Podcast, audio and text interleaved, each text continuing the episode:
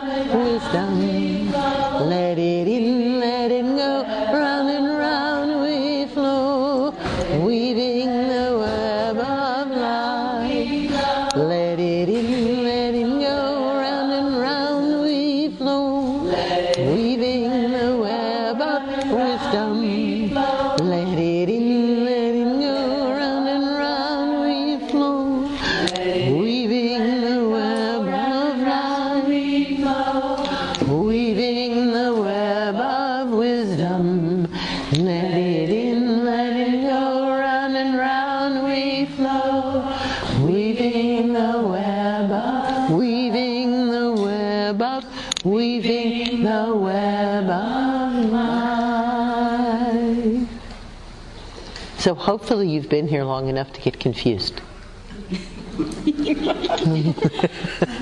Hopefully, you've already been here long enough to learn that not all herbalists agree with each other. and that you're going to hear a wide variety of things here. And that's part of what we're going to be talking about here today.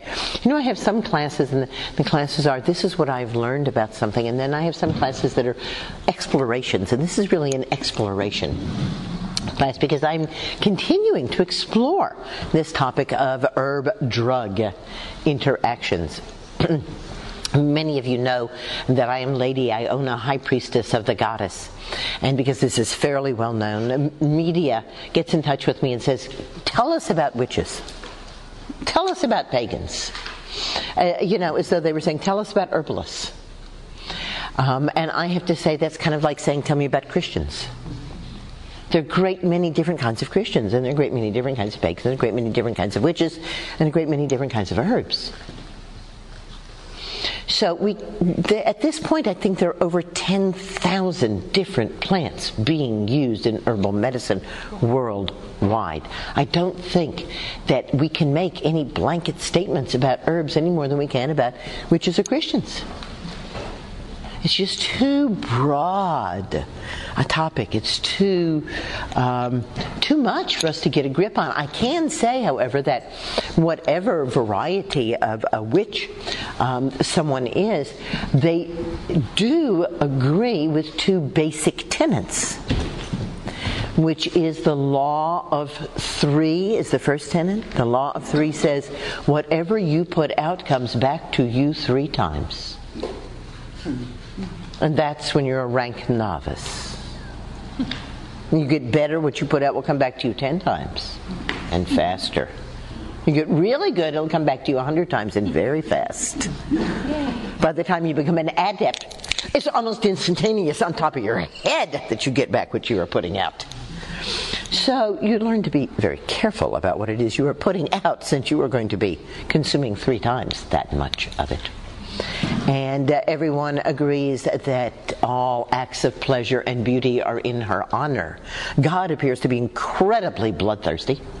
All Christians seem to concur that God is very bloody and loves blood sacrifice and bloody people hanging up. And so we can say that in general, right? Whatever people's take on that is. And similarly, the goddess is uh, about pleasure and beauty and not about sacrifice or war or any of that could we invite you into the circle? We would love to have a full circle and no one sitting behind. Thank you so much. It allows us to really be with each other since this is an exploration. So, um, as you also know, I have a new book coming out in six to eight weeks when I get the index done, which I'm not doing this week. That's it. I, I took the whole week off. It was hard. And um, it's talking about the seven medicines serenity medicine, story medicine, mind medicine, lifestyle medicine, alternative medicine, pharmaceutical medicine, and deep medicine. And you, I've been presenting about the seven medicines for decades. I think the first recorded time that I was talking about this was in 1977. It's been a long time I've been talking about this topic, and usually I talk at great length about serenity medicine. And then I have quite a lot to say about story medicine and wow, mind medicine, which includes placebo medicine and faith medicine and arts medicine and energy medicine, is as wide as the human imagination. And then there's lifestyle medicine, there's tonifying and nourishing. I have a lot to say about that. And then if we have time, there's alternative medicine. And I usually time it out so that we don't have time to say anything about pharmaceutical medicine. because I'm not a druggist. Now, hey, a hundred years ago, I would have been both, right? Herbalist, druggist, it's this would, would have been the same thing, but there has been a division between them. Well, that division was not so great when I first started looking into herbal medicine. And I was told two things which, on the face of them, are quite contradictory. The first thing I was told was, of course, herbs work, drugs are made from them. Right? So this equated herbs with drugs, right? Herbs work because they're drugs, is really what I was being told, right? And then the other thing I was told was all herbs are completely safe. But, but, but in the 60s, that is what people, and you know what? There's still people saying that, aren't there? Well, if it's an herb, it's got to be safe. okay. so, you know, how, how to make sense of these contradictory ideas and how to, in myself, understand what a drug is. What's the definition of a drug according to the Food and Drug Administration? Hmm. I paraphrase any substance that is used in the treatment, cure, or amelioration of human disease. That's pretty pretty broad definition, isn't it? Under that definition, we could almost say that a hug is a drug, couldn't we? Hmm? So, n- no wonder we're confused. Remember back in the war on drugs, which hopefully is now over. We won the drugs. um, then they had, you know, you would go shopping at the supermarket and they had paper bags before the plastic bags, which you're not going to get anyhow anymore, so forget that. Uh, but they had these paper bags and would say, just say no to drugs. and there would be people putting into those bags aspirin and ibuprofen and caffeine pills, you know, and I'm going, Sugar. Just say no to drugs. And even mention it once or twice, and people looked at me like, these aren't drugs. They mean drugs. I'm like, oh. Yes.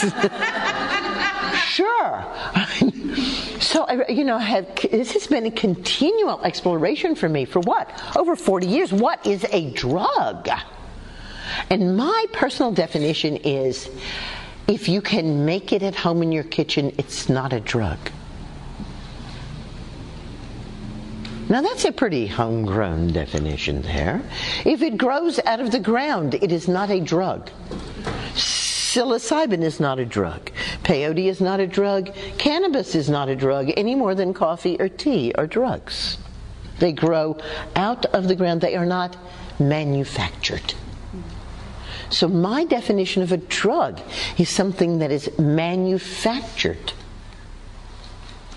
Furthermore, I would say that in the vast majority of cases, drugs are taken in capsules or tablets. Now, it's true that there are inhaled drugs and spray on drugs and liquid drugs, but those are the exceptions, aren't they? Most of the time, if we're going to take a drug, we're going to open a bottle with a childproof cap, so we have to get a child to open it for us, right? and put in our hand some pills.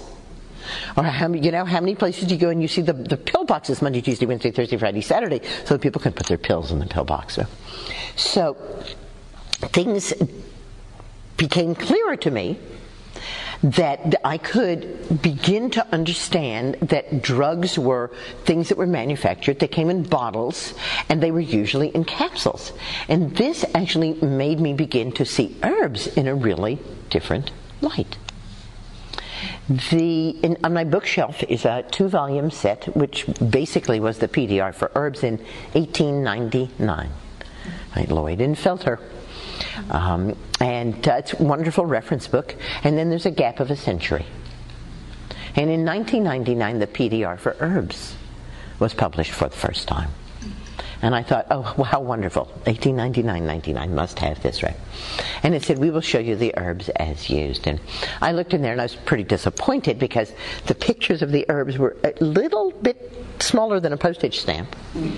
And uh, because they had asked a botanist, they were all flowers. So here's burdock as used and a burdock flower. Not going to help you, is it? At all. You didn't want to pick the root when it's flowering.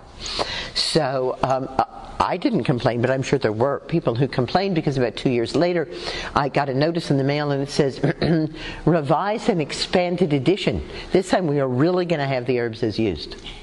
I said, okay, I'll, I'll, I'll spring for. I'll, I'll have two in my library. That's they're different colors. They'll look nice. All right, and I'm looking in there, and there's the same little postage postage size stamps pictures of the, of the flowers of the herbs, and I'm going, oh come on! And then suddenly I get to the whole new section. It's great. All right, here we go.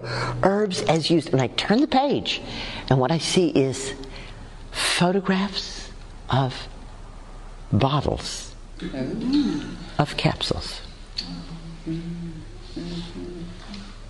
Herbs as used. And the PDR, you open it, it says dandelion, Taraxacum officinalis, part used root. The drug is used as, and thereafter, each plant is referred to as a drug. Because they are prepared to look like drugs, right? We're going to grind that herb down into a powder so that you can't relate to it at all. It doesn't have any integrity. It doesn't have any being. It doesn't have any, you don't have any sense of it. And we're going to put it in a capsule so that you can chuck it down your throat and swallow it without tasting it. Why do we put drugs in tablets and capsules? So you can't taste them. So you can't taste them, right? Have you ever tasted aspirin? right. Most drugs taste really bad. This is the first guardian of your health, isn't it? Right? This very sensitive ability that we have with our lips and our tongue, the mucous tissues of our mouth to acutely taste things. The receptor for sugar in the body is a generalist.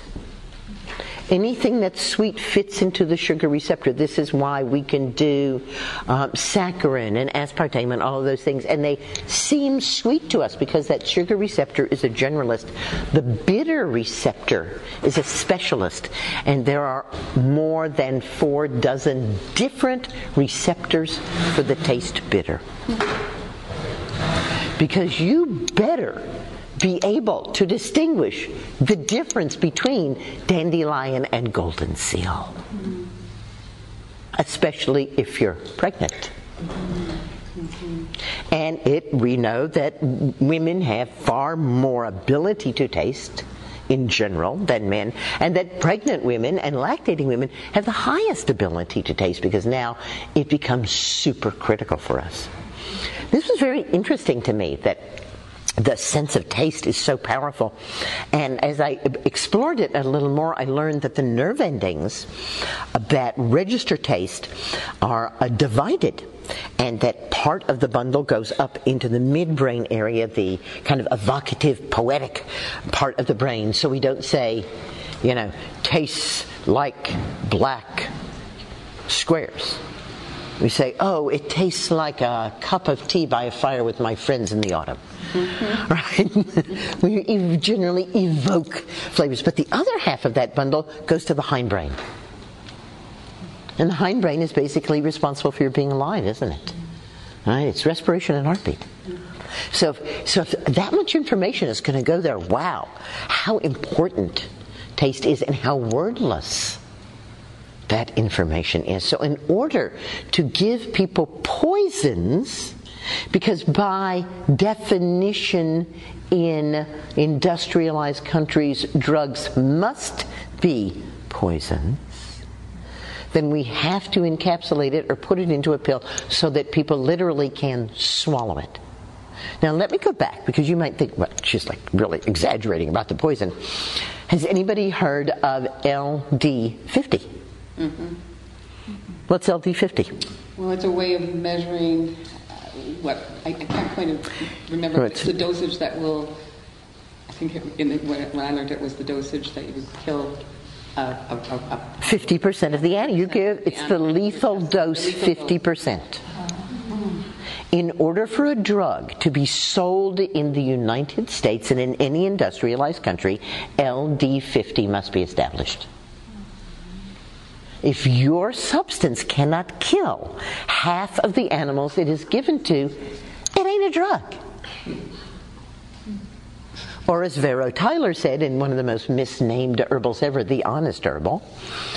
He's a wonderful person, but I don't think that everything in there is completely honest. For instance, he says chickweed is not a medicinal herb. It never killed anyone.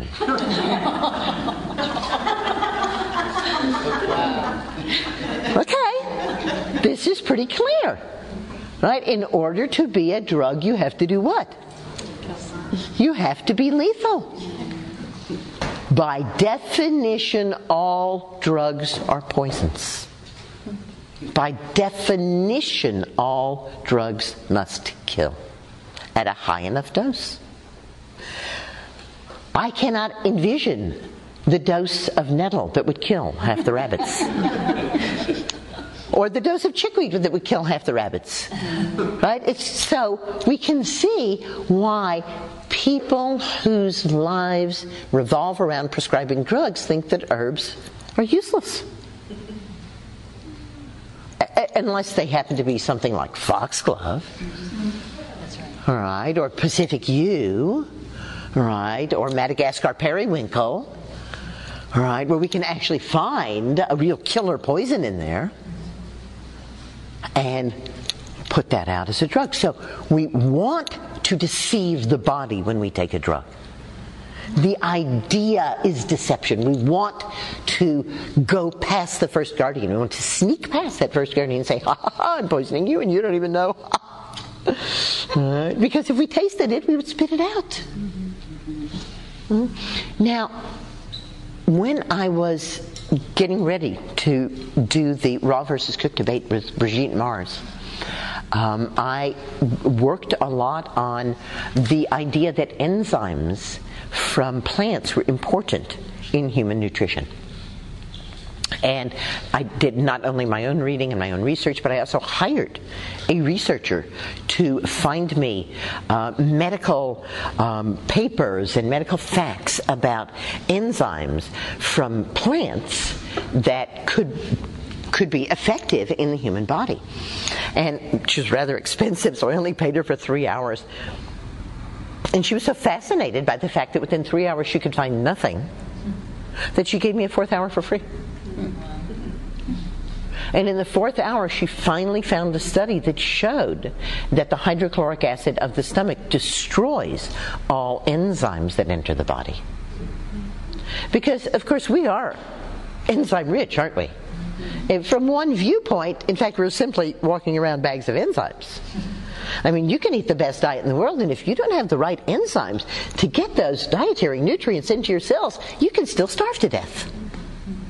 It's all done by enzymes, and so our body does not want any enzymes from elsewhere around. Thank you. It wants our enzymes. And so between our body and the outside world, it says vat of hydrochloric acid to destroy them. Which means that any enzymes that are going to be used in the digestion of your food have to be made by your body. And those enzymes are primarily made by liver.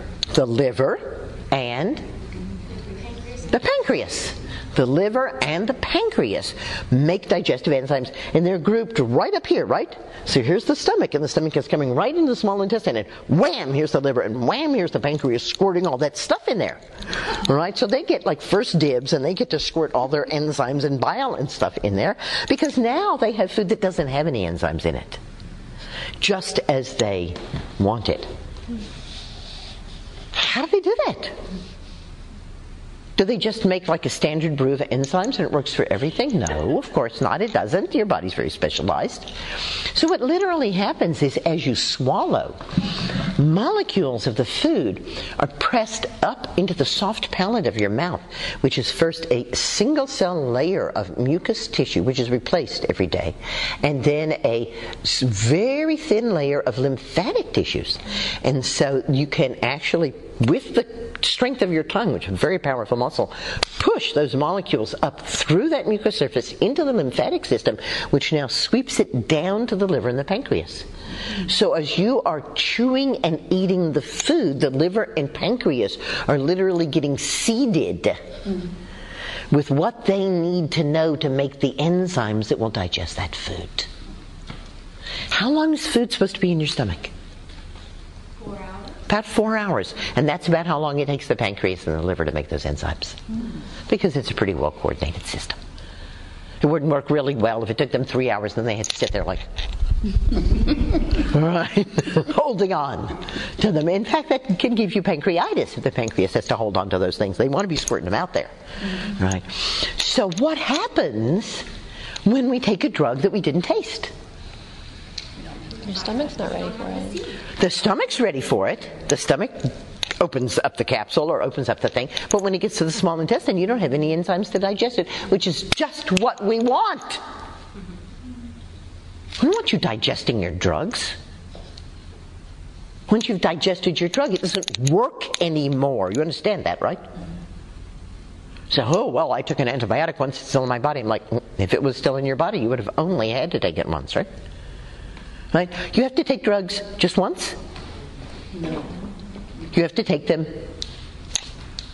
Several times. So if you're taking like a statin drug, you just take it once? You have to take it every day?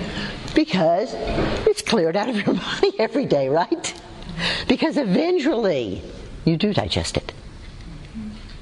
But if it was digested immediately, if it was digested within that first five or six hours, then you'd have to take statin three times a day, right? And there are drugs that are digested that quickly, right? Certain antibiotics that you have to take every eight hours. So this works great for drugs. We do not want to taste drugs. We want to put them in capsules. We want to put them in tablets. We want to get them down into the small intestine where they can get into the bloodstream without being digested.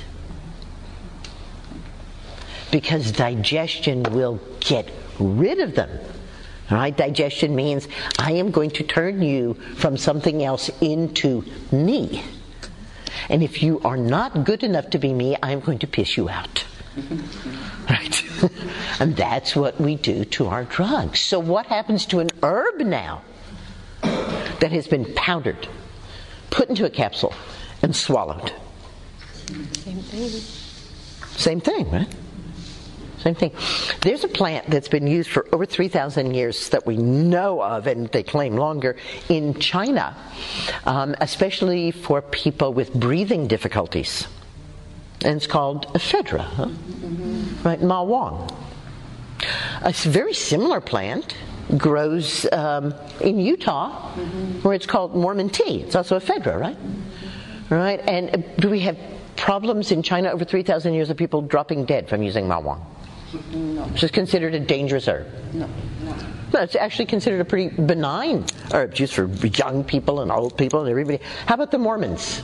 The Mormons really restrict who can drink ephedra? No. No.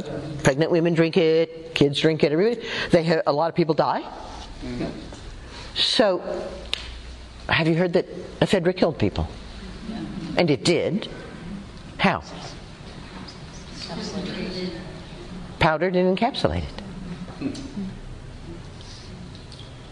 Want to make an herb as drug like and as dangerous as possible, powder it and put it in a capsule.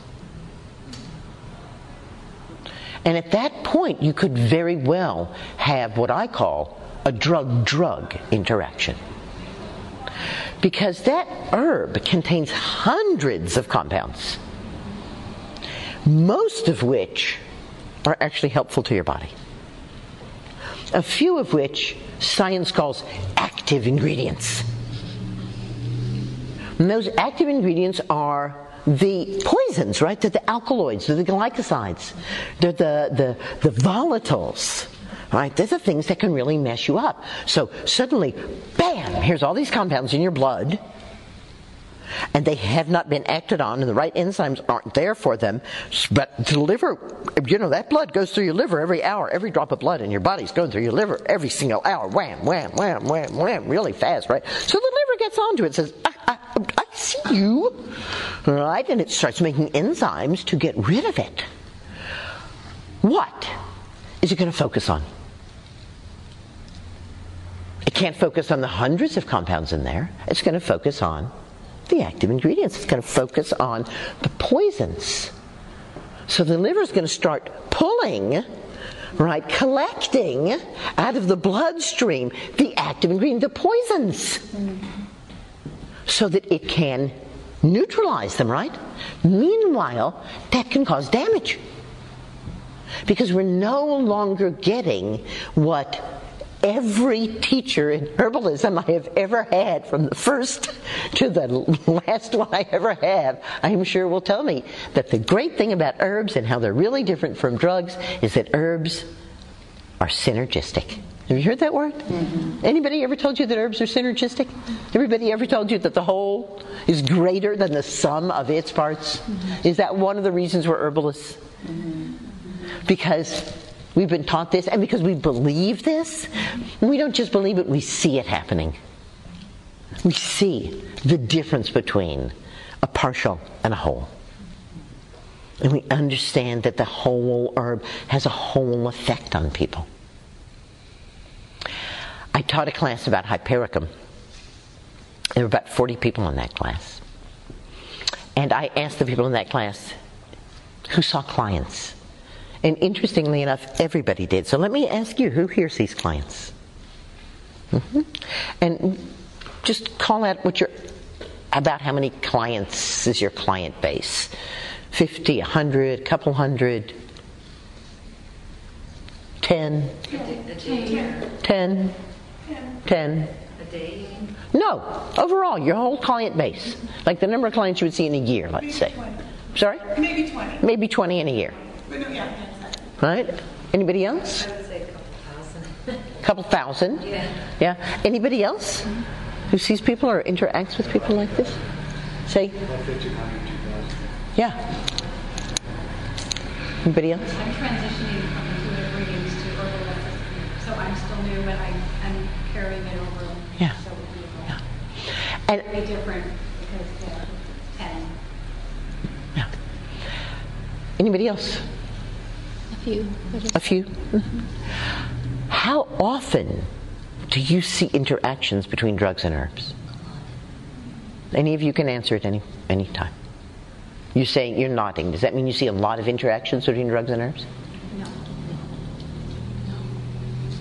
I've been asking this question for over a year, and I have yet to find anybody who has seen a single interaction between an herb and a drug. And this especially includes hypericum. Now, at that class, Right, and each of those people saw about 100 over the course of a year, so we represent about 4,000 people. And I said, who's seen an interaction between hypericum and especially, we are told that hypericum is going to interact with a variety of things, right? Mm-hmm. What kinds of things are we told hypericum is going to interact with? Birth control. Birth control pills? SSRIs. What? SSRIs. SSRIs. Uh-huh. Surgery. What? Before surgery? Before surgery, yeah. Uh-huh. So I specifically asked, and there was only one person in the room who answered yes. And we all kind of turned to that person, kind of like iron filings, you know. uh, and I said to her, How are you using hypericum? She said, Powdered in capsules. All the rest of us were using hypericum tincture and hypericum oil made from the fresh plant. Now, let me tell you a story. Insofar as I know it, and if anybody has any further information on this, I'm always eager to hear that. Hypericum perforatum contains a variety of active ingredients. Hypericin, pseudohypericin, hyperforin are some of the ones that are most talked about. And um, depending on where you are, one or more of those might it might be standardized to that, different in Europe than in the United States. Those compounds are very powerful antivirals. They're some of the most powerful antivirals known. And extracted, concentrated, and purified, they become drugs that we have actually tested um, throughout the entire setting of drug testing. We've tested them in petri dishes against a variety of viral agents, and they kill them all. And then we have tested them in small animals that we have injected with viruses, and, and they kill them all, and larger animals, and it's even gone to human studies because these active alkaloids in, um, I call it St. John's wort because I'm not a very big fan of John, uh, who was a woman hater, right? And a lot of his legacy still hangs around. And Joan, after all, um, well, what a woman. Golly. so um, these active ingredients can actually kill HIV. And so they went all the way, they went to primate studies, and it worked there, and so they went to human studies.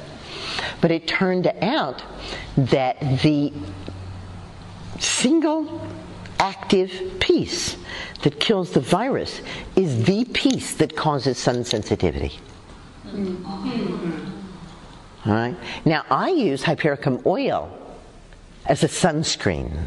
Mm-hmm. I use it to prevent sunburns. Anybody else? Mm-hmm. Yeah. You find it effective? Very. And for sunburn. Very effective and it doesn't hurt the coral. very, very effective. As a matter of fact, people are starting to tell me, and I noticed this too, but I didn't want to say it, um, that the more you use it, the less you have to use it. It's like it trains your skin to be okay in the sun. It's really interesting effect that it has. And it does not interfere with your body's ability to make vitamin D, exactly. So you don't burn, but you still make vitamin D. Which is the whole problem with sunscreen is you're not making vitamin D. So isn't this interesting? That we have a plant that in its crude form, and that's what the chemists would say, right? The crude form of the plant, all right, simply macerated in oil, not only prevents sunburn, but it is one of the best applications against burns. And that was one of the original things that I learned about it, and that's why I decided to call it St. John's wort, because I figured Joan knew a whole lot more about burning than John did.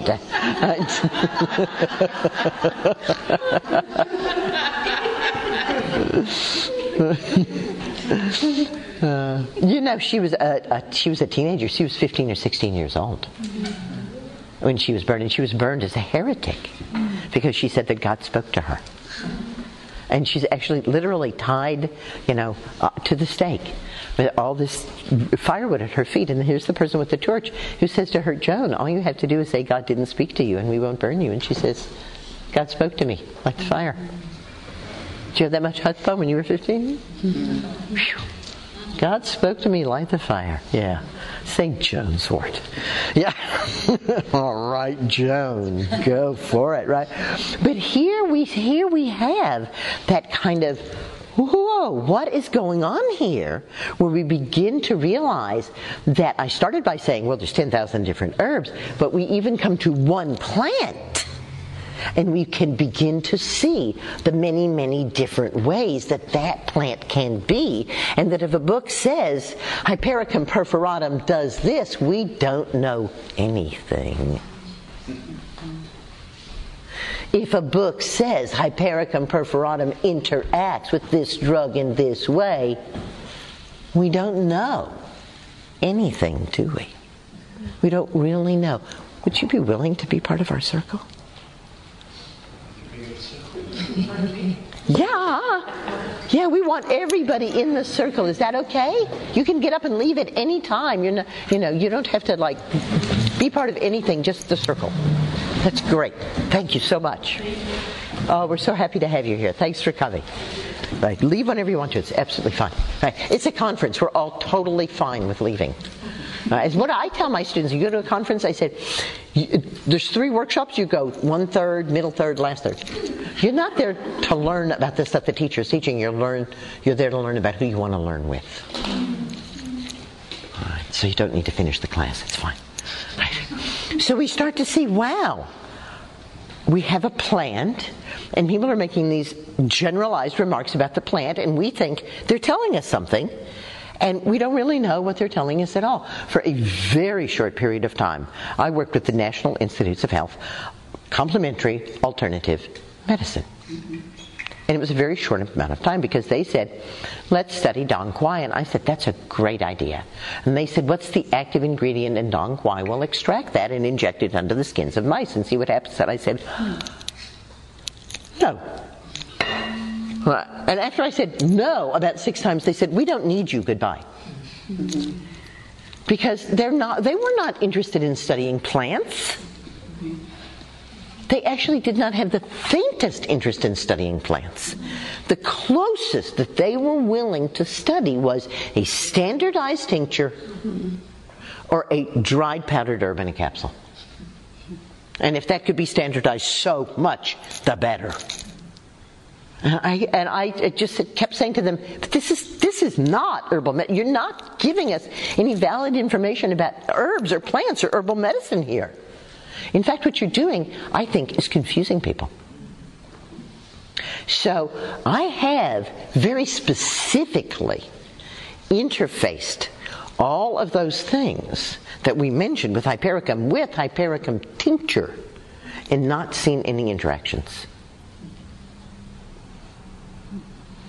The one place where I would not use hypericum tincture is someone who has an organ transplant. Why does hypericum seem to have this interactive effect? It's a question we need to ask ourselves anytime we're being told that an herb is going to interact with drugs. We want to ask ourselves, okay, how's that happening? Is this like some little Pac Man thing in your blood, and the drug and the herb are getting together and they become like Super Pac Man? No. So far as we know, hypericum improves how well the liver functions. It especially improves the liver's ability to clear drugs. Oops.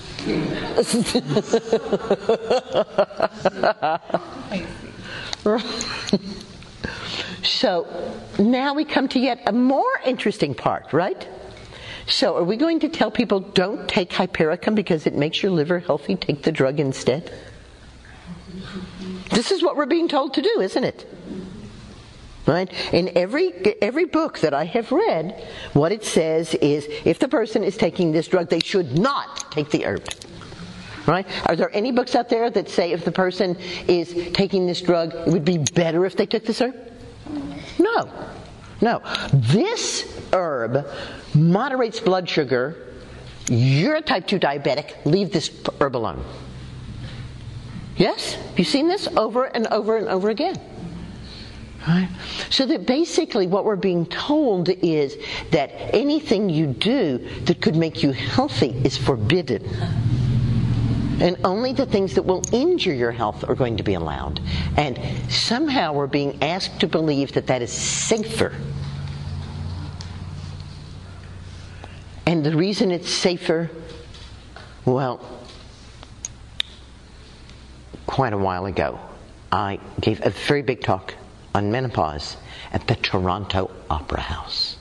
There were 1,100 women there. It was a panel discussion. There was the female MD who thought that every woman should be on hormones from the age of 45 on.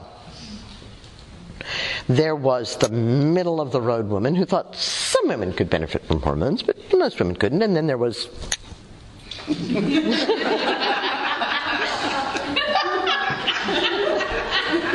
me. and uh, I had a run in with the, the MD in the toilet before the thing, in which I really had to control myself not to spoil the whole show because she was complaining to me that the Canadian government would not allow her to import the calcium supplement that she wanted for her children who were aged two and four who she was forcing to be vegan. Oh, I great measure of self-control was required to like so when you know we each had half an hour to kind of strut our stuff and then we each had 10 minutes to say why the other two were full of it. And then and then, then the audience got to ask us questions.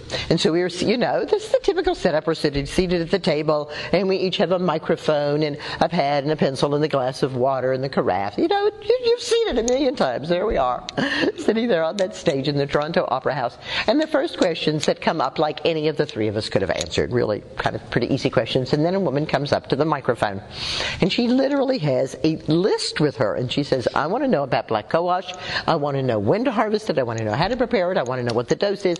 I want to know about wild yam. I want to know how to get it. I want to know how to use it. And she's like, really, you know, going through this stuff. And the MD is sitting directly next to me. And she takes my microphone, and we each have a microphone. She takes my microphone because obviously she's not going to answer those questions, now is she? And neither is the other woman going to answer. Moi is going to answer those questions, right? So she takes my microphone. She says, I will not allow Susun to answer those questions. Oh. She says, those are crude botanicals. And you have no idea how much active ingredient is in any of those, and you're just going to kill yourself. And she handed the microphone back to me. And you just showed your Right? And I looked at her and I said, Thank you very much. Your point is very well taken. Um, I know that as um, a really well-informed obstetrician and gynecologist, that you monitor the amount of parsley um, and basil uh, that your patients consume, since both are known abortifacients. Right. Nobody ever told her basil parsley can cause it. Oh, why? you got to stuff the parsley up there. Eating it won't do it. I wasn't about to tell her that. oh, those APACAE. Ooh.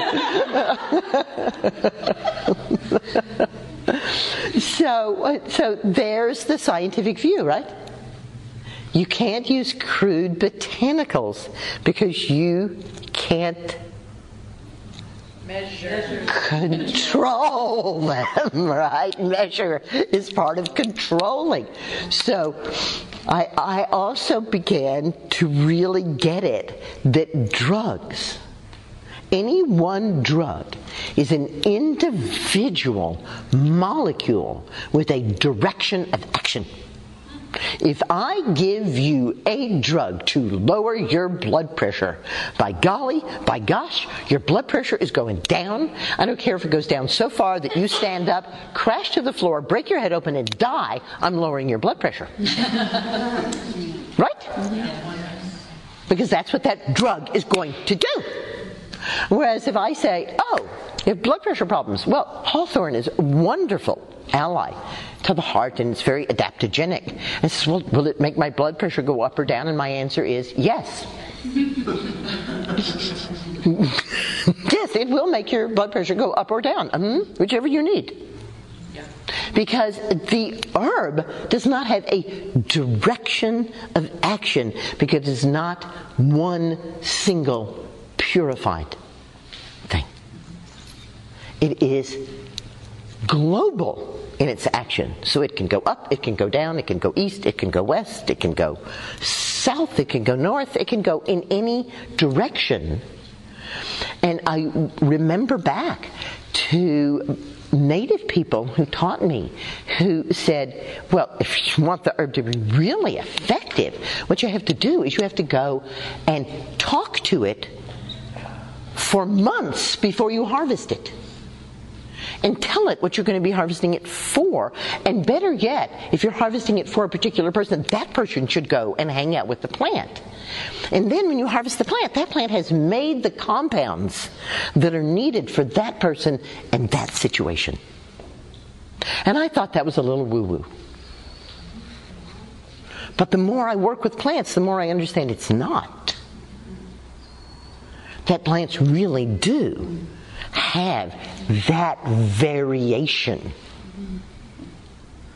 And that not only can we say, well, there's Hypericum perforatum, and then there's dried, and then there's fresh, and there's capsules, and there's tincture, and there's oil, and those are different. But we can even now make a finer distinction and say, there's the Hypericum that grows there on the cliff, and there's the Hypericum that's growing here in the horse pasture. In fact, 500 years ago, throughout Europe, those plants would have had different names. Because the herbalist recognized that the terroir of the plant is very important. They didn't have our kind of science based what kinds of things does it contain? Right?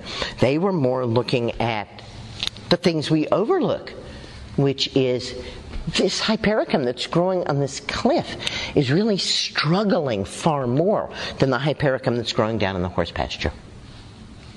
And what do we know about plants that struggle? They don't make good medicine. Stronger. They're stronger. Mm-hmm.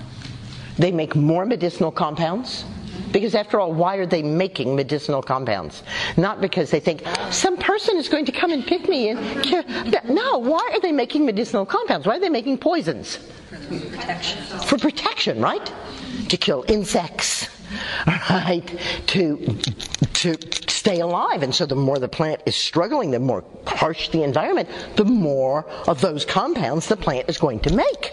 Whereas the plant that's down there in the pasture and it's got enough water and it gets sort of you know, a little dump from the horse now and then, so it's pretty fertile soil. It's not as stressed. This is one of the reasons that organic produce has more vitamins. Mm-hmm. It's stressed. It's far more stressed. Now, that's not necessarily true of the, let's call it commercial organic that you get. Have you ever been in the Central Valley in California where most of your organic produce is grown? So first they go out and they plow hundreds and hundreds and hundreds of acres. And then they lay down black plastic irrigation pipe. And then they completely cover all of these hundreds and hundreds and hundreds of acres with black plastic. And then they run the tractor over it, and the tractor punches a hole in the plastic, pushing that piece of plastic down into the soil to plant the plants. This is organic cultivation because herbicides and pesticides can't be used, so we have to cover the earth in black plastic. Not exactly what most of you are envisioning when you envision organic produce, huh? No, but, you know, and of course, if you have a CSA or you grow your own, you're not doing that. But I'm talking about if you're going to go out to a big store, and there's a lot of big health stores selling organic produce, this is commercial organic, right? And it's most of what is sold. So again, we, we are losing in many ways terroir, and we're also turning back to our own gardens and our own homes and local places and beginning to un- re understand what that is. Now, my apprentice group in Germany took this to rather an extreme when I suggested that we have lentils, and they said, We cannot eat lentils. Lentils do not grow in our valley. And I said, but they grow in the next valley over. They said, well, that's the next valley over. We don't eat that.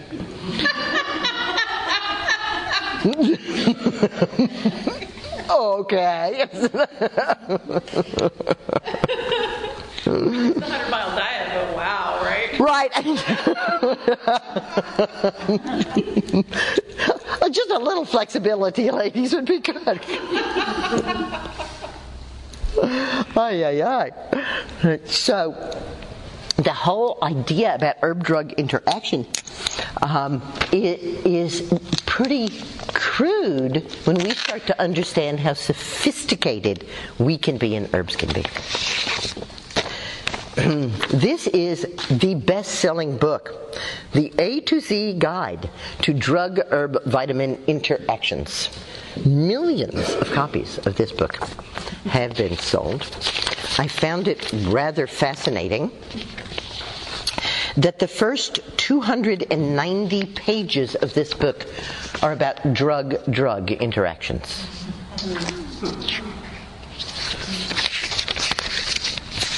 Drug herb interactions go from page 290 to page 300. so right away we know something, right? right, right, right away we know, whoa, right? You take two drugs together, you're risking it. And what's the average amount of drugs that most Americans are taking right now? Mm. Many. Several. Five to seven drugs. The average amount is about six. Right, polypharmacy is the name of the game there. And so you better have a book like this that has 300 pages that tells you which ones you shouldn't take together.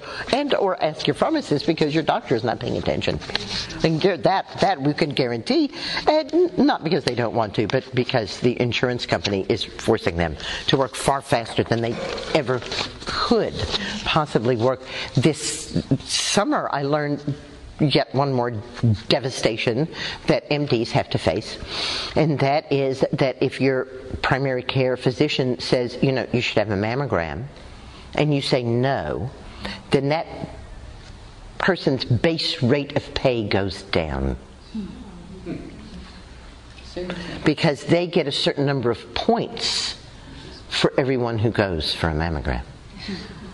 And they are paid based on the number of points they accumulate. So you're saying no directly impacts their income. And so they're going to fight you They're going to fight you really hard because it's a lot more important to them than you would know. And I'm like, tell me this is not true. And there were a lot of healthcare professionals there who said, it's true. It's true. I lost this much money last year over women refusing. Wow. All right. So, Let's see. Alfalfa. At the time of writing, there are no well known drug interactions with alfalfa. American ginseng. At the time of writing, there are no well known drug interactions with American ginseng. American skullcap. At the time of writing, there are no well known drug interactions with American skullcap. Anise. At the time of writing, there are no well known drug interactions with anise. Artichoke. At the time of writing, there are no well known drug interactions with artichoke. Ashwagandha. At the time of writing, the vast majority of this says. Yeah. right? no well-known drug. Am, am I making this up? No. Wow. Right? like out of a page, there's two Yeah. that have any interactions at all. So we got 10 pages. And we got 2, 4, 6, 8, 10, 12, 14, 16, 18, 20 herbs on a page, and only two of them interact. It's not a very big book. Wow. 300 pages, right? 300 pages, and this is only the, the drugs, the herbs is only 10 pages of it, and most of it is doesn't interact with anything. And when it does say that it interacts with things, right? Asian ginseng interacts with the influenza virus vaccine and with warfarin. Now, I personally know dozens of men who are taking blood thinners and drinking nourishing herbal infusions and taking ginseng. And I am not seeing any drug interactions. Is anybody else in this situation? Where you know that people are on blood thinners? And as a matter of fact, um, because we've been doing a little push back, uh, we're actually finding cardiologists now who say, you know, you're on a blood thinner, but you want to eat cooked greens, it's fine. Because they used to say, you can't do that. And now, and now they're, you know, they're rel- relenting because they see that it, that it didn't really react at all. So, as I said, you know, to me this is an exploratory class. And I'm very curious if anybody here has seen any interactions and you'd like to talk about those or talk about interactions that you're especially worried about. Grapefruit. Go ahead. Grapefruit Grapefruit, yeah. can often be, uh, I guess, make some particular drugs more potent. That's what I've heard. And what does that mean? It makes the drug more potent. Um, well, since they give the same dose to everybody, then, um, then for some people, they have more effects of that drug. Is my thought. In other words, grapefruit might slow down your liver's ability to get rid of the drug. And so the drug would be active in your body for longer than they think. And then when you take the next dose, you might actually be doubling up over that gap where they would think there would be a gap, that it would be gone from your body before you take the next dose, and yet you have that, it's not. So it's there. So now you have an amount of drug in your body that could, oops, harm you. So I guess the best thing to do is avoid grapefruit juice. This is what they tell us, right? Right. Right? And again, the answer is always going to be take the drug and leave the food or the herb alone. And I am very strongly suggesting that we reject this advice. That we would say, wow, really? Grapefruit is going to keep this drug in my body longer. Let me see how I can use that. Right? There are actually, interestingly enough, a few herb drug interactions where the herb protects you against the side effect of the drug. And I would like to see us do a lot more in finding these. Does anybody have um, one of the galley copies of Abundantly Well with them? I'm sorry? Uh, I, there are galley copies of, uh, my, of, uh, of Abundantly Well. And I, I know a couple of. Do you have it with you? She might. Ding, ding, ding. Ding, ding, ding. Dong, dong, dong. I was able to find some of those. Pharmaceuticals kill. It's true. Are herbs drugs? Isomers. Food drugs. Mm, bad food drugs. Food drugs. Vitamins. Drug drug interactions. Prescribed drugs interact with everything, including other prescribed drugs and over the counter drugs. Foods. Be sure to ask your pharmacist. Drug food interactions. Seven to eight ounces of grapefruit juice um, have been shown to have adverse interactions with 85 common drugs. Now, again, you have to ask yourself, what are those adverse interactions? And what that means is that the drug is not acting the way they think it should. And so, again, when you're reading something like that, be really slow down and say to yourself, what am I being told here and what's my reaction to this? All right? And then, of course, the kind of new thing on the block, although the original book on it has been out for over 10 years now, is oh, Whoa, did you know that prescribed drugs interfere with nutrient uptake? Yeah, and they have all along. Right, but this information is starting to come out more and more and more. And I just listed the drugs that reduce vitamin B12 levels because to me, vitamin B12 is a really critical vitamin, huh? All right, where do you get vitamin B12? Animal products. Any animal products, meat, fish, milk, cheese, eggs, any animal product. So if you are not eating animal products, what vitamin are you not getting? B12. B12. It is not really available from vegetative sources. You'll read books that say it's, but it's not really, not even fermented food. Um, and what happens if you don't have enough B12? Tremors and. Brain doesn't work your brain does not work. As a matter of fact, it's one of the very first things if somebody says to me, Oh, my mom's been diagnosed with dementia, I say, Have her tested for B12. Have her tested for B12 deficiency. That happened to your mom? Yep. Yep. And you had her tested. And? Um, we started giving her supplements. And? And she still has dementia, but we're but, working with But it's better. Right. Yeah. Sometimes, sometimes it's not dementia at all. Sometimes it's simply lack of vitamin B12. Well, they can't absorb it. My daughter can't absorb it naturally. And then she looked like she was crazy and depressed. Mm-hmm. And immediately, just giving her some, her, but she can't, her body doesn't absorb. So that was a trick. And as we age, it becomes we becomes more difficult for us to absorb it. Yeah. So it's really critical vitamin and um, methotrexate, right? Colchicine, metformin. Anybody in the country taking metformin? All right? Anti seizure drugs like Dilantin, cholesterol lowering drugs that are non statin, PPIs. What are PPIs? Proton pump inhibitors, right? Like Prevacid, right? And H2 blockers like Zantac. All prevent you from absorbing vitamin B12 even if you have adequate amount in your diet. So, this is just one nutrient. As I said, there are books now, right, that will t- tell you which nutrients each drug, right?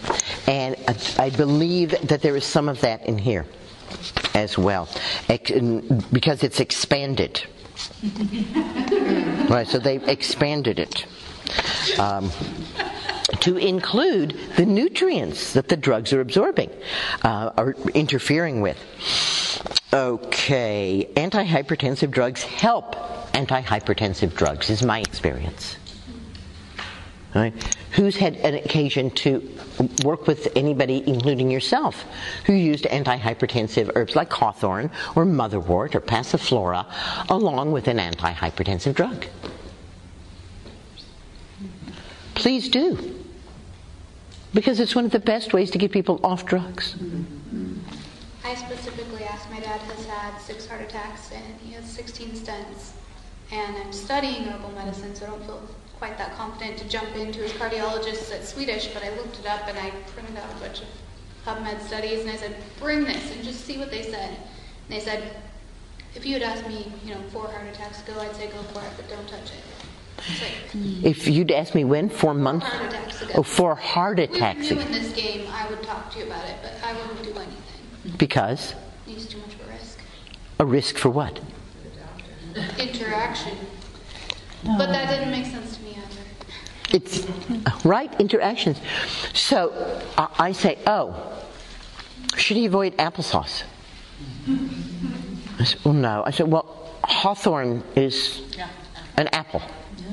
So if he can eat applesauce, then I think hawthorn's going to be perfectly safe.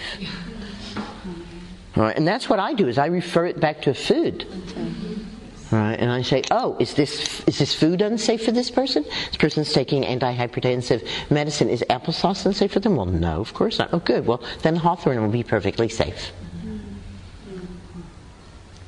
So that we begin to relate it more to the food side than to the drug side.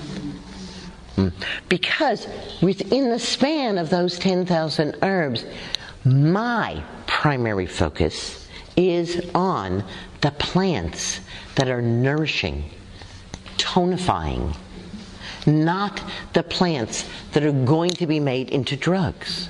The first time I tasted golden seal, I knew that there would never be a second time.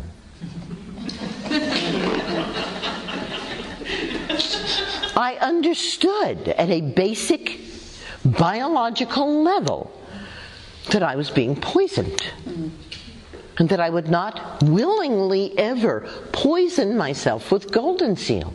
In over 50 years of working as an herbalist, I have used golden seal exactly once. And that was externally for someone who's flayed in a car accident, and the skin from about the middle of her chest all the way around to her back was just rolled off.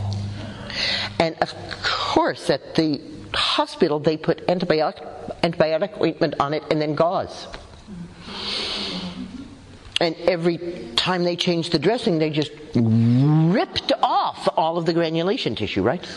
So that by the time she got to me, the wound was deep, right? Instead of just being surface, it was starting to go deep. It was red. It was oozing. There was a foul smell. It was a mess. All right, and said, we just take all of that off. And for this one, I'm using Golden Seal because Golden Seal forms a second skin. And we just powdered it up with Golden Seal all over all of that surface area. It looked really ugly. Mm-hmm. It really does. It looked like she had some kind of like weird, you know, alligator Frankenstein thing on her. But that really like jump started her healing away from what had been done there. Because we taste the bitter. We say, whoa, wait, that's poison. Right. This is what made me because everybody that I that I was reading about or learning from at that point, that was the anti-infective was golden seal. Somebody has cold, you give them golden seal. Somebody has a flu, you give them golden seal. Somebody has a, an infection, you give them golden seal. I'm like, not. Not giving them golden seal. I have to find something else. They kept going back and back and back in the herbals, especially in the United States, and I finally got to the herbalists who called themselves the heroic herbalists. I didn't make it up, they did. And they were using a plant that grew in Kansas that had purple petals and a black center. Oh. And I said, Oh, how interesting. An anti infective that grows in the prairie instead of the forest. Because one of the things that I have learned from the plants is that one of the ways that they talk to us is by proximity. Mm-hmm. Plants that would like to be used are going to grow close to me. Plants that do not want to be used are going to go hide in the forest. Mm-hmm. So you go for a walk in the forest, how many golden seal plants do you stumble over?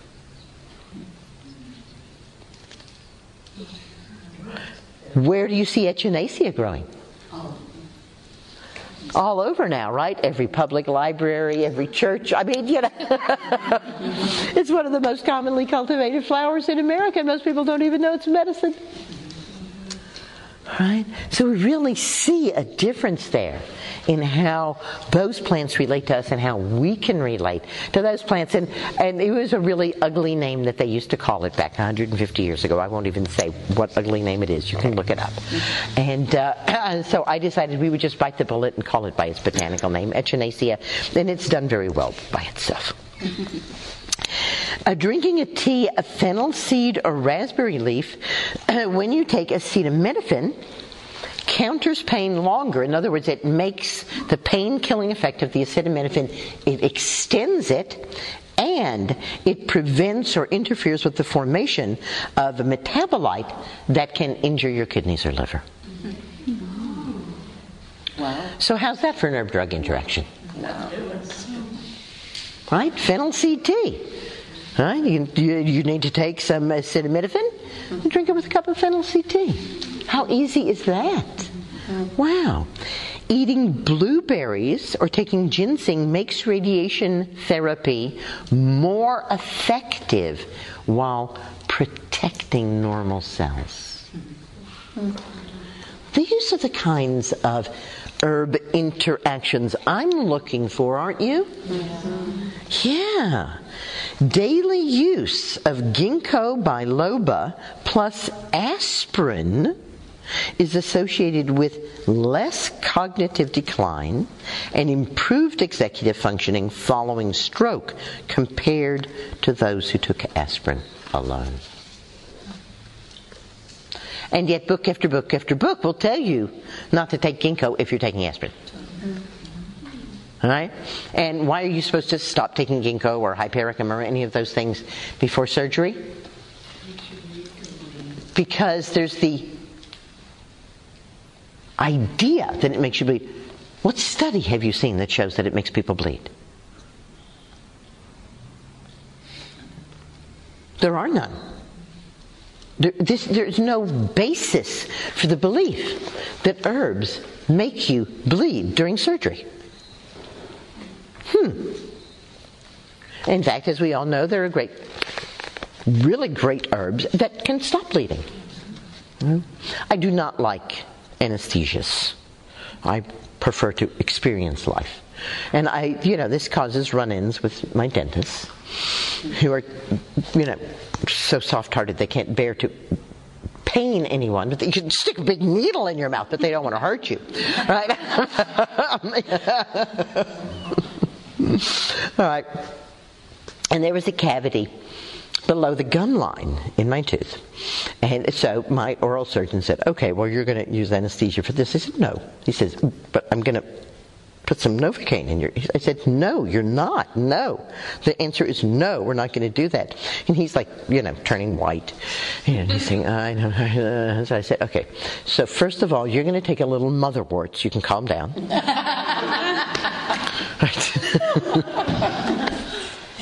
then we're going to put yarrow tincture all over that area because yarrow is a very powerful antibacterial. It will completely prevent infection. And it's a primary astringent. It's going to really astringe that tissue, contract that tissue really hard.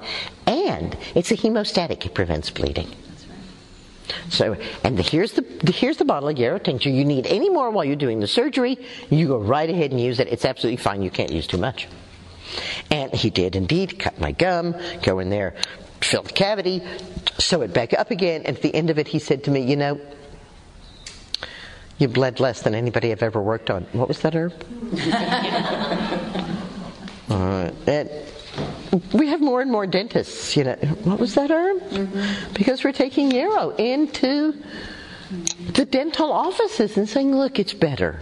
It's better than anything you have, and it's hundreds and hundreds of years old, and it's always been used to help with oral health.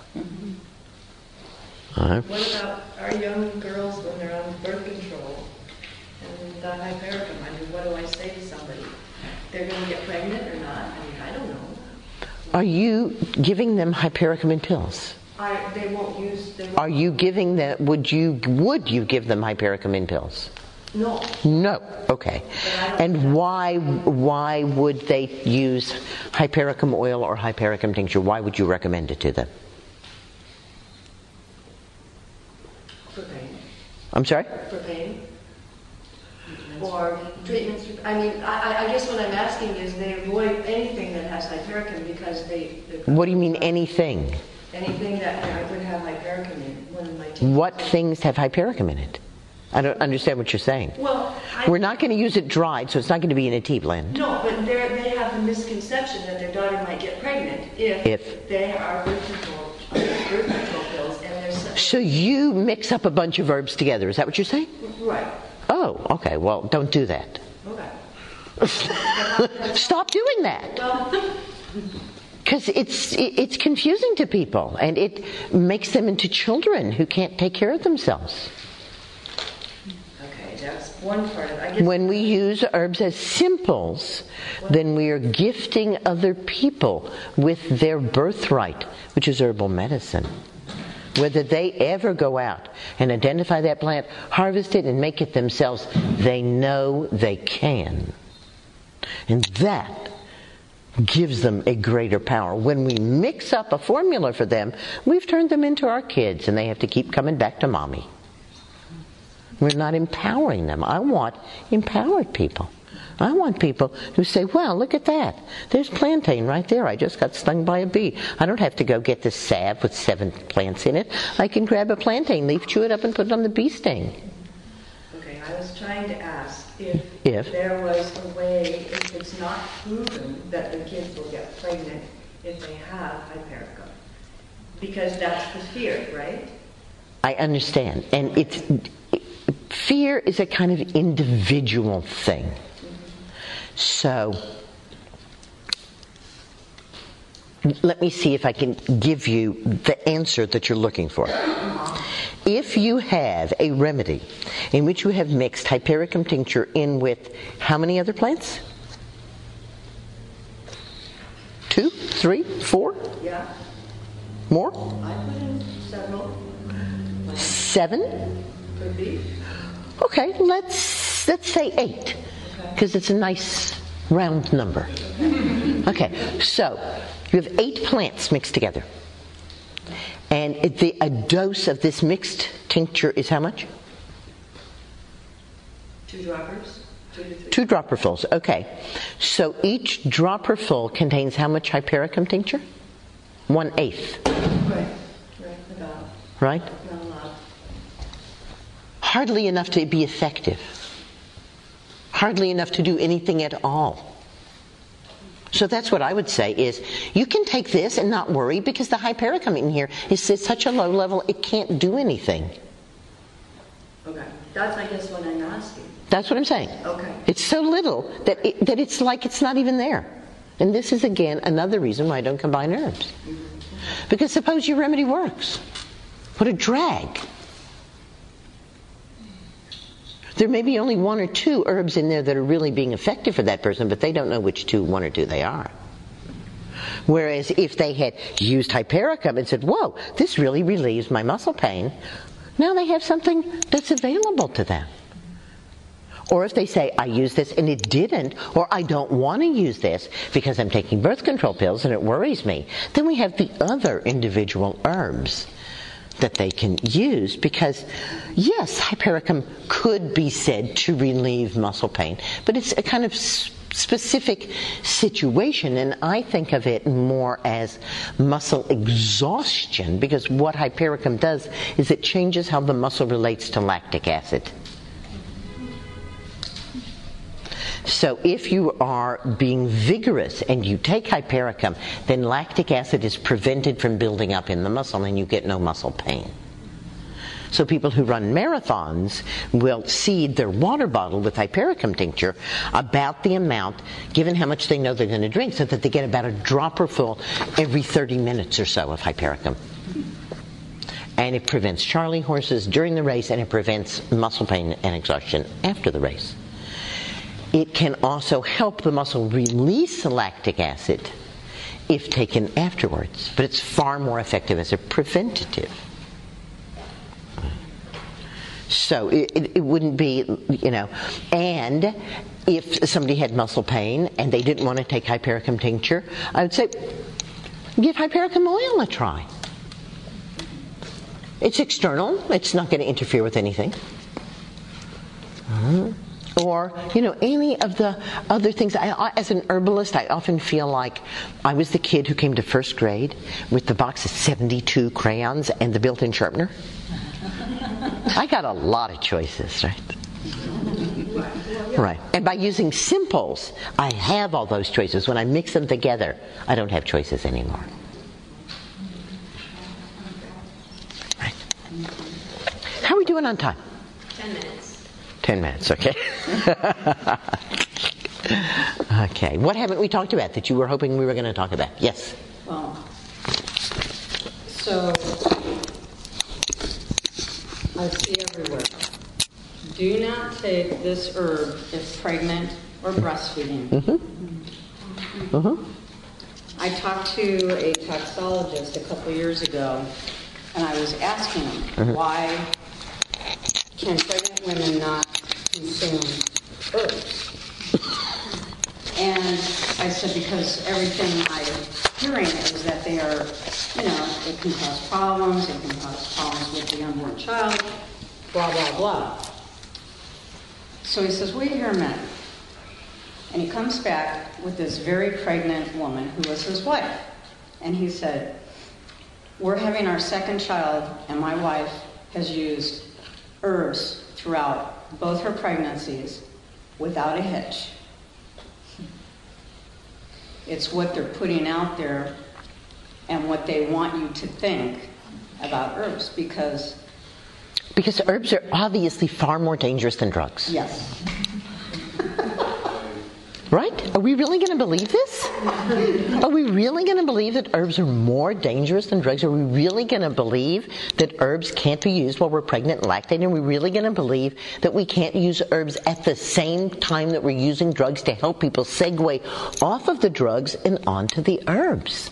No. Let's not believe these things because they don't have any foundation or basis in fact. The reason it says pregnant and lactating women should not use this is because they don't want to be sued. It's as simple as that. They're not saying we have seen terrible things happen to laboratory animals who use this herb they were no, because they don't. Because there aren't any studies like that. No, it is simply a matter of we're going to just put this stopgap here so that if you do use it while you're pregnant and lactating and something happens, we, we told you not to. We already told you not to do this, and you disregarded us, you know. And people say to me all the time, comfrey, oh, comfrey, comfrey's really dangerous. I said, look, when my daughter was pregnant, I, with my encouragement, she drank lots of comfrey because it makes your tissues stronger and more flexible. Right? Ladies in their 40s who are getting pregnant for the first time, comfrey is absolutely the goddess incarnate for them. Because those tissues are older and stiffer. They don't stretch and flex like they did when you're 20. Right? And comfrey restores that so that they're able to have easy vaginal births without tears. Right? Were there two neonatal deaths ascribed to comfrey? There were in England, and they probably were due to comfrey. One was a woman who took dried comfrey root in capsules. Ten capsules a day for the last six weeks of her pregnancy, and her baby was born unable to clear bilirubin which is a very important first task, right? and he died. And it probably couldn't clear bilirubin because the comfrey root pyrrolizidine alkaloids had messed up the baby's liver. It's, pretty easy to like grok what was going on there, right? But we're back to where we started. Herbs, powdered and in capsules, are drugs. They're not herbal medicine anymore. They're now drugs. Right? Ephedra kills when it's powdered and put in a capsule right? And so can comfrey root. The other woman did not use powdered herb and capsule. She took comfrey root and she decocted it for 10 hours. She boiled this comfrey root for 10 hours, and then she drank that decoction by the cup daily throughout the last three months of her pregnancy. Her baby survived for two weeks before its liver failed. Mm-hmm. Again, I think this is pretty clearly comfrey. I don't think we're making a mistake here. I think it was comfrey. But I'm not suggesting that you take comfrey root, or that you take it dried in capsules, or that you decoct it. I'm suggesting that you make a comfrey leaf infusion. Mm-hmm. And these, both of these were in England where Symphytum officinale grows wild. Mm-hmm. And so it was probably Symphytum officinale, whereas here in the United States, we don't have Symphytum officinale, although uh, I'm just terrorized that I see people selling the seeds, which I wish would not be going on. What we have are the garden varieties of comfrey, which were created by Henry Doubleday to be free of pyrrolizidines. Uh, so I, and I know thousands, probably tens of thousands at this point, of pregnant women who have used comfrey leaf during their pregnancy and lactation, again with no problems at all, and have used all the nourishing herbal infusions. So one of the things uh, that I do in in my mind and in my books is I roughly divide herbs into four categories: nourishing herbs, tonifying herbs, stimulating, sedating herbs, and potentially poisonous herbs. Nourishing herbs, we're talking about stinging nettle, we're talking about oat straw, we're talking about linden, we're talking about herbs that can be used in any quantity, and they are food like and they can be interfaced with any drug with no problems. Mm-hmm. Then we have tonifying herbs. Tonifying herbs have a little more oomph Right, we're talking burdock root, right, and dandelion root, and yellow dock root, right, and adaptogens are tonic herbs. But we're still talking herbs that can be used daily in almost any quantity and interfaced with any drug. And nourishing herbs are going to improve your health, and eventually you'll stop taking the drug because your health is so improved. And tonifying herbs are going to improve your health right? And, and you can take them with drugs, and eventually you'll stop taking the drug. Where we start to say, oh, we can have some, got to look at this here, is when we start to get into stimulating and sedating herbs. So, this is why the first one here in this list is ginseng, a stimulating herb. Now, it's also considered an adaptogen, but it is considered a stimulant. Right? And I suspect that if you were to actually go back, track all the way back to the scientific studies that they're citing, that all of them would be powdered herb and capsule. So, when you're using a stimulant herb, and you do generally do not want to use a stimulant drug at the same time. If you're using a sedating herb, you generally would not want to use a, you wouldn't want to take valerian and a sleeping pill. Right? Not because you would never wake up, but because we don't really know exactly what's going to happen. So we don't want to double up, and especially with the potentially poisonous herbs like golden seal. We want to be very careful there because now we are working with things that are very drug like. So ask yourself what herbs you're using for yourself, what herbs you're using in your practice if you're practicing, um, and how you can use herbs with drugs to stop the use of drugs. This is our goal, is to step away from the pharmaceuticals and toward that end. Would you just open the book to one of those double page spreads?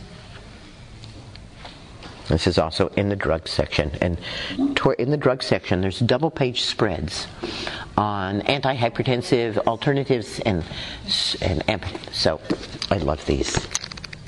And I hope these get copied and used a lot. Antibiotic alternatives, antibiotic drugs.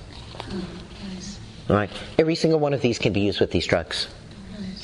All right sedatives, tranquilizers, sleepy alternatives, sedatives, tranquilizers, and sleepy drugs, and these can be interfaced with these.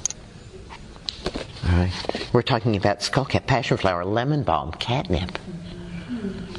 All right. Pain relief alternatives, pain relief drugs. All right. So I've got this set up for you when it comes out so that you can easily combine your herbs and your drugs again with the goal of moving away from using the drugs. This is not out yet? This is not out yet. This is Abundantly Well. Right. And these are galley copies, and they're kind of circulating here this weekend. So if you find somebody with one, say, Are you done with it? I want to look at it. right. Um, and um, the, I'm just finishing the index, and it'll be six to eight weeks um, after I'm done with the index, that the book will actually be for sale. I have pre-order forms, um, but I'm very excited about. There's a lot of really great information. So the what would be a good approach uh, to reduce the level of the fear factor? When the client comes to see you, they mm-hmm. say, "Well, take 10 different drugs," and you want to introduce some mm-hmm. herbs. For instance, I heard uh, slippery elm and marshmallow mm-hmm. reduce the absorption of the drugs they take in. So how can we approach to that to introduce something that might help them? Again, it's very individual. You have to know what is it that the person is afraid of. Mm. It, there's not like one answer that's going to fit everybody, but again, what I find eases most people as they say, Well, you know, I'm taking this drug, I don't know if I can drink nettle infusion. I say, Are you allowed to eat spinach? Well, yes. Nettle is a kind of spinach, I say. So if you can eat spinach, you're safe drinking nettle. Just like I said, can you eat applesauce? Okay, you're safe eating applesauce. Hawthorn is a kind of apple. You can use hawthorn as safely as eating applesauce. So use those herbs that are most food like. Can you eat oatmeal? Yes. Okay, then oat straw infusion will be safe for you while you're taking this drug. All right. And so they also get the sense that you're thinking about it and then giving them a reasoned answer. You're not just saying something that you say to everybody, but you're individualizing it for them, which of course is what we want to do, right? Even, even if you already know the answer, which is drink your nourishing herbal infusions. Spirit of the plants has come to me in the form of a beautiful dancing green woman. Spirit of the plants has come to me in the form of a beautiful dancing green woman. Her dance fills me with peace. Her eyes fill me with peace. Her dance fills me with peace. Thank you for coming on this exploratory journey with me today.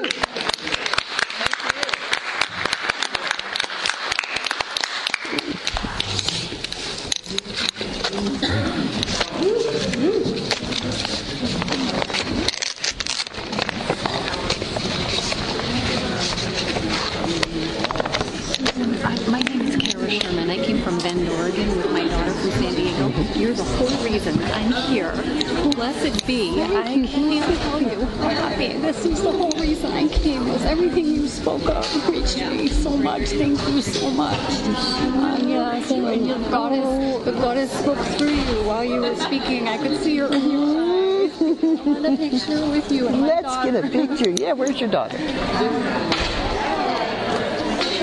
Oh, thank you so, dear heart. what a treat. I really felt your support over there. It was great. Yeah. Yeah, no, you're going to be in it. Hi. Hi, daughter incredible. Thank you very oh, much. welcome. Let's selfie it up here. all right. Are we okay. going to do a selfie? Or we... are going to do a selfie, sure. Well, come on. Oh, all right. We got a photographer. so we're just going to press right there. Um, you, you have to, yeah, there you go. Yes, okay? Oh, yeah. Okay, let me take off my glasses. There you go. Oh.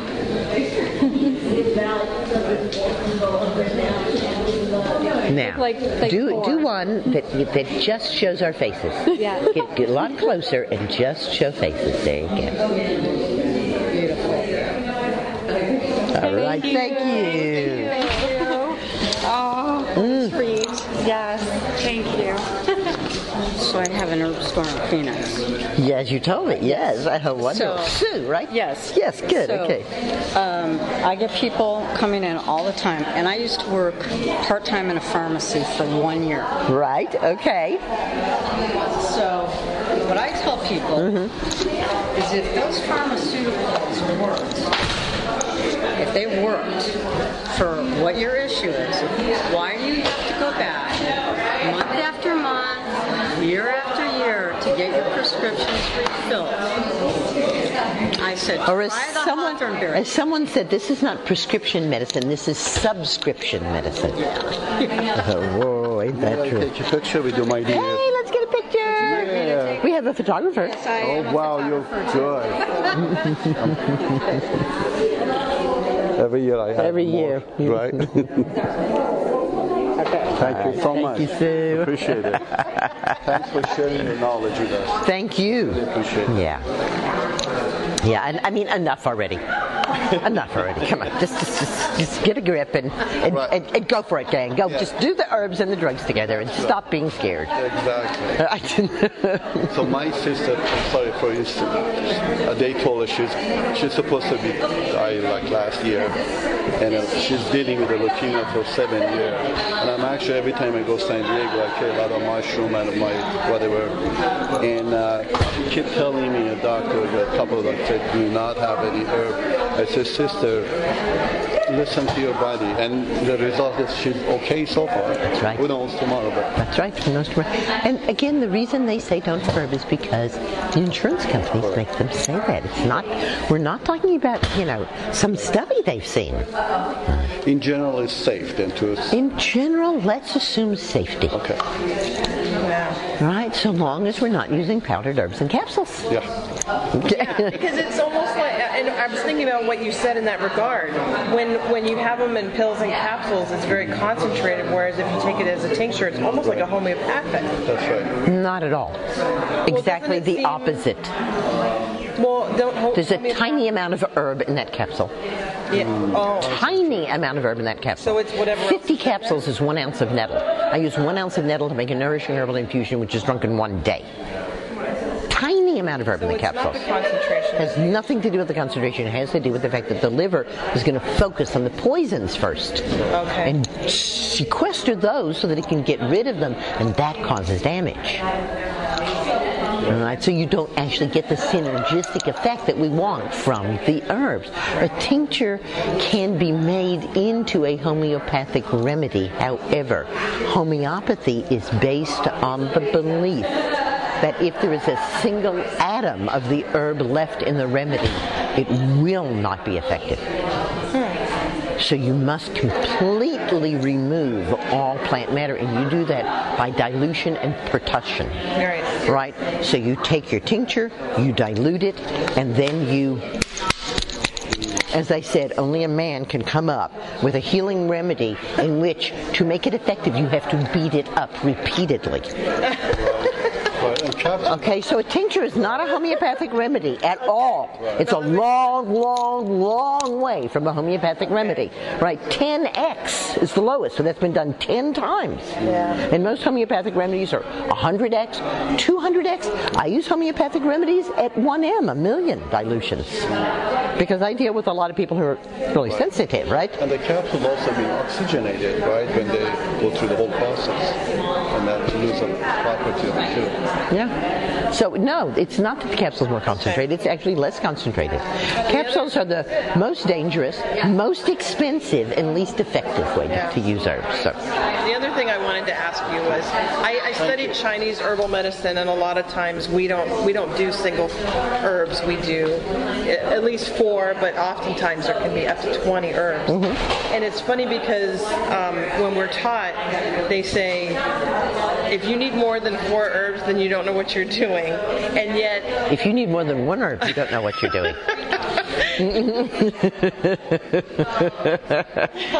it's really where it's at. Now, I tell you a story about this.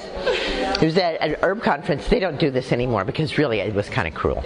But they used to have like case studies, and they'd have somebody come in with a problem, and then they'd have four herbalists tell this person what to do.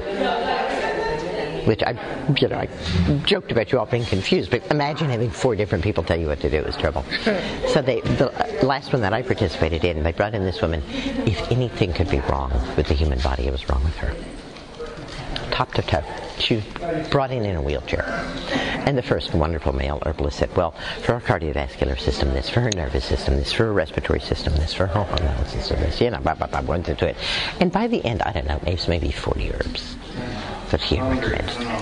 And then the next, very well respected male herbalist said, well, I think that, that that's pretty good what you said, but you didn't talk about this thing that's going wrong with her, and you didn't talk about this thing, and so I would use these herbs, and then I would use these herbs. And he like brought the total up to about 60 herbs that she should be taking. And then the next very excellent male herbalist said, well, that's really good what you said, that's really good what you said, but, you know, you aren't dealing with this and you aren't dealing with this. And he got the total up to close to 100 herbs that should be taking. Right. And it, it's my turn. And I looked at her and I said, you know, everything that's bothering you is inflammation. Every single thing that's bothering you is really about inflammation.